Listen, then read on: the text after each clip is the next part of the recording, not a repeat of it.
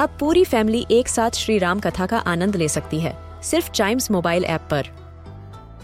जानिए श्री राम के बचपन से लेकर दशानन वध तक का सफ़र। सरल रामायण घर के सभी सदस्यों के लिए। आज ही डाउनलोड करें चाइम्स मोबाइल ऐप एप्पल या गूगल प्ले स्टोर से।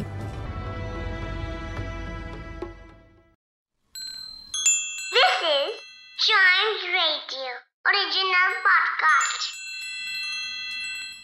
आज हमारे पास ऑडियो लिसनिंग के बहुत सारे ऑप्शन हैं, बहुत सारे डिवाइसेस हैं, जिसमें हम अपने टाइप के सॉन्ग्स को इंपोर्ट करके उन्हें सुन सकते हैं।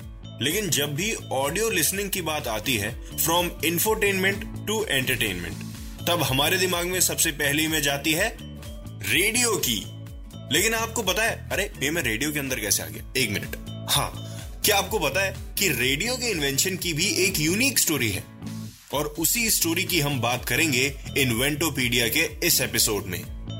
Radio is the first mode of wireless communication इसको इन्वेंट किया था गुगलियल्मो मार्कोनी ने। वो भी एक यंग एज में। इन 1896 जिसको लॉन्ग डिस्टेंस वायरलेस टेलीग्राफ के नाम से भी जाना जाता है। 1894 में मार्कोनी एक इन्वेंटर और इंजीनियर हेनरिच रुडोल्फ हर्ट्ज की डिस्कवरी से इंस्पायर हुए। जिस डिस्कवरी में यह पता चला कि इलेक्ट्रोमैग्नेटिक इंटरेक्शन से इनविजिबल वेव्स जनरेट होती हैं, और इस डिस्कवरी से वो इतने इंस्पायर हुए कि उन्होंने घर पर बैठे बैठे ही खुद का एक वेव जनरेटिंग इक्विपमेंट बना लिया, और जल्द ही उससे सिग्नल्स भी सेंड करने लगे, कुछ लोकेशंस तक, जो वन माइल की रेंज में है। लेकिन तब लोगों ने उस इन्वेंशन पर ध्यान नहीं दिया। माकुनी ने सोचा कि क्यों ना लंदन में जाके ये करा जाए। और वो लंदन आए भी। लंदन आने के बाद उनको इस डिवाइस के लिए इंटरेस्टेड लोग भी मिले। और अगले एक साल में उन्होंने 12 माइल्स तक सिग्नल सेंड करने स्टार्ट कर दिए। और तब पता चला लोगों को कि रेडियो नाम की भी एक चीज़ हो सकती है। कुछ ही टाइम बाद उन्होंने Isle of Wight one of the most popular island उस पर एक वायरलेस स्टेशन बना दिया। जिस स्टेशन से क्वीन विक्टोरिया अपने बेटे प्रिंस एडवर्ड को मैसेजेस भेजती थी। कुछ इन्वेंट करने के लिए हमारी थिंकिंग थोड़ी सी अलग होनी चाहिए। इस बात का एग्ज़ाम्पल दिया गुगलियल्मो मार्कोनी ने। बहुत सारे फिजिसिस्ट ऐसा मानते थे कि रेडियो वेव्स स्ट्रेट लाइन में ट्रेवल करती हैं। लेकिन माकोनी का मानना था कि रेडियो वेव्स स्ट्रेट लाइन में ट्रेवल तो करती हैं but they bounce in ionosphere ionosphere क्या होता है, जहाँ पे अर्थ का एटमॉस्फेयर स्पेस से मिलता है। और आपको पता है कि रेडियो वर्क कैसे करता है? एक इंसान माइक पे बोलता है, और वो बोली हुई साउंड सिग्नल्स में कन्वर्ट होती हैं, और वो सिग्नल्स एयर में सॉलिड ऑब्जेक्ट्स में स्पेस में ट्रेवल करते हैं। और एक रेडियो इंस्ट्रूमेंट जो हमारे पास होता है, वो फिर से सिग्नल्स को साउंड में कन्वर्ट करके हमको सुनाता है।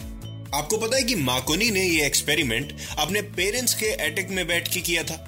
और एक्सपेरिमेंट में जिस इंस्ट्रूमेंट का यूज़ हुआ था, उसे ही आज हम रेडियो कहते हैं। और इसके लिए माकोनी को नोबेल प्राइज भी मिला था फॉर फिजिक्स इंडिया में रेडियो ब्रॉडकास्टिंग 1922 में हुई। और पहला रेडियो स्टेशन था ऑल इंडिया रेडियो ये एक गवर्नमेंट ओन रेडियो स्टेशन है, जिसमें रेडियो जॉकीज होते हैं। वो हमको गाने सुनाते हैं और हमसे अच्छी अच्छी बातें भी करते हैं। लेकिन अब्रॉड में ये 1920 में ही पॉपुलर हो गया था। यस yes, 1933 में अमेरिकन इंजीनियर एडविन आर्मस्ट्रॉन्ग ने एफएम ब्रॉडकास्टिंग भी इन्वेंट कर दिया था।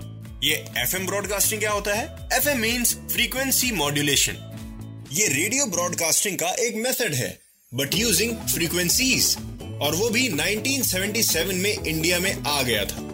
और आपकी इंफॉर्मेशन के लिए बता दूँ, आज हम जो रेडियो सुनते हैं ना, वो एफएम ब्रॉडकास्टिंग रेडियो ही है। तो ये थी रेडियो की बड़ी ही शानदार कहानी। इन्वेंटोपीडिया के नेक्स्ट एपिसोड में आपके लिए किसी और इन्वेंशन की कहानी लेके आऊँगा। तब तक चाइम्स रेडियो के और भी पॉडकास्ट्स को ऐसे ही एंजॉय करते रहिए।